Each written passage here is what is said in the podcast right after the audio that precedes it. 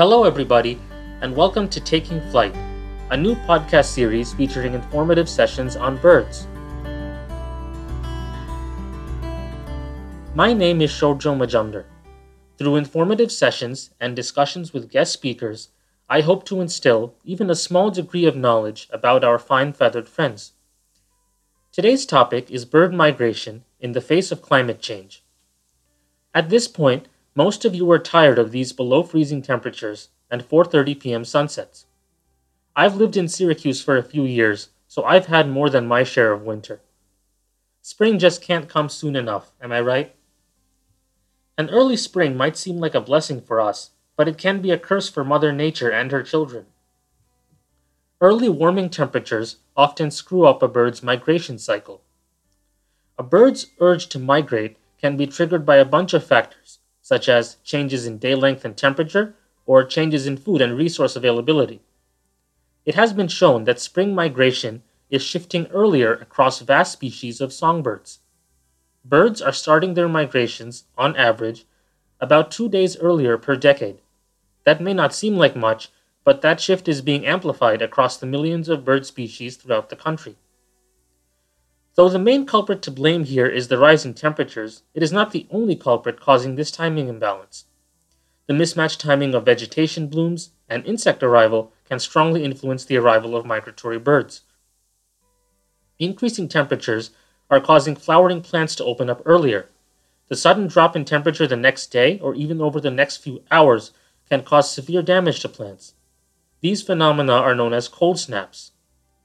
Fruit farmers have often lost an entire season's worth of crops due to such extreme temperature swings.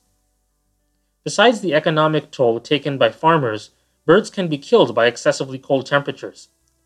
Migratory birds, such as the scarlet tanager, are often hit the hardest as they are not adapted to survive in cold environments. Their winter habitat is at the coast of South America, while the deciduous forests of eastern Northern America is their summer habitat. Common loons have been seen completely encased in ice mid flight during severe cold snaps. Now imagine if you spent all your time and energy driving to a new destination only to find that there were no places to eat nearby. Birds are facing a similar problem. Insect populations, a staple food source for many bird species, have also been affected by climate change. Let me give you some examples. In Ohio, butterfly populations have gone down 33% in abundance over the last 21 years.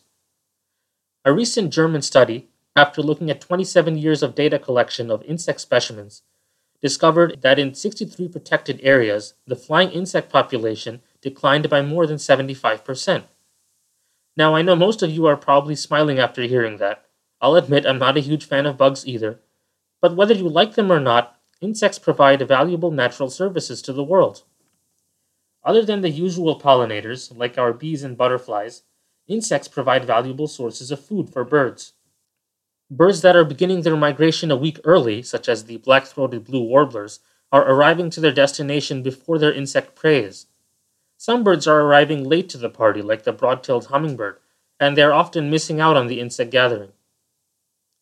If 2020 was a Stephen King novel, Chapter 1 would probably be titled Australian Barbecue.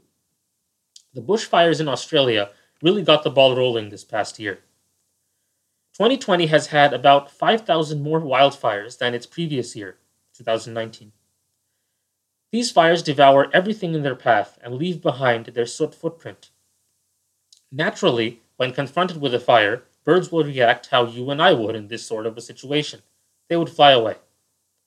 However, when this isn't an option, some birds have no choice but to evolve alongside fire which they have been doing for thousands of years.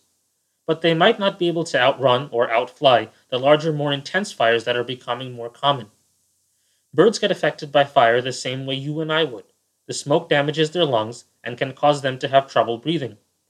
But with every con, there is also a pro. Fire can be good for an ecosystem. In its wake, fire can leave behind patches of habitat, which can be great for species such as the uh, black-backed woodpecker, which loves to nest in the holes of burned trees. It also serves as an all you can eat buffet with all of the beetle larvae that colonize it as well. In the midst of all this, there is some positive news. Bird species are now trying to alter their breeding season with the changing climate. some birds starting their migration four to five days earlier. By doing this, it's expected that they will be able to coincide their egg laying with peak prey abundance. However, scientists are concerned that this isn't fast enough. This probably isn't a great way to end, but there isn't enough information yet to determine the severity climate change has on birds. New information is coming out as I speak, so I guess it's safe to say that science isn't there yet. Now, if you're listening to this and are, about to throw your phone in frustration, let me remind you that not all is lost. You can help migratory birds get the food they need just by simply installing a bird feeder in your own backyard. If you're the kind that has a green thumb, you can create a beautiful garden for birds to use as a food source. Tune in next week to find out how. I'm Shorjo, and this has been Taking Flight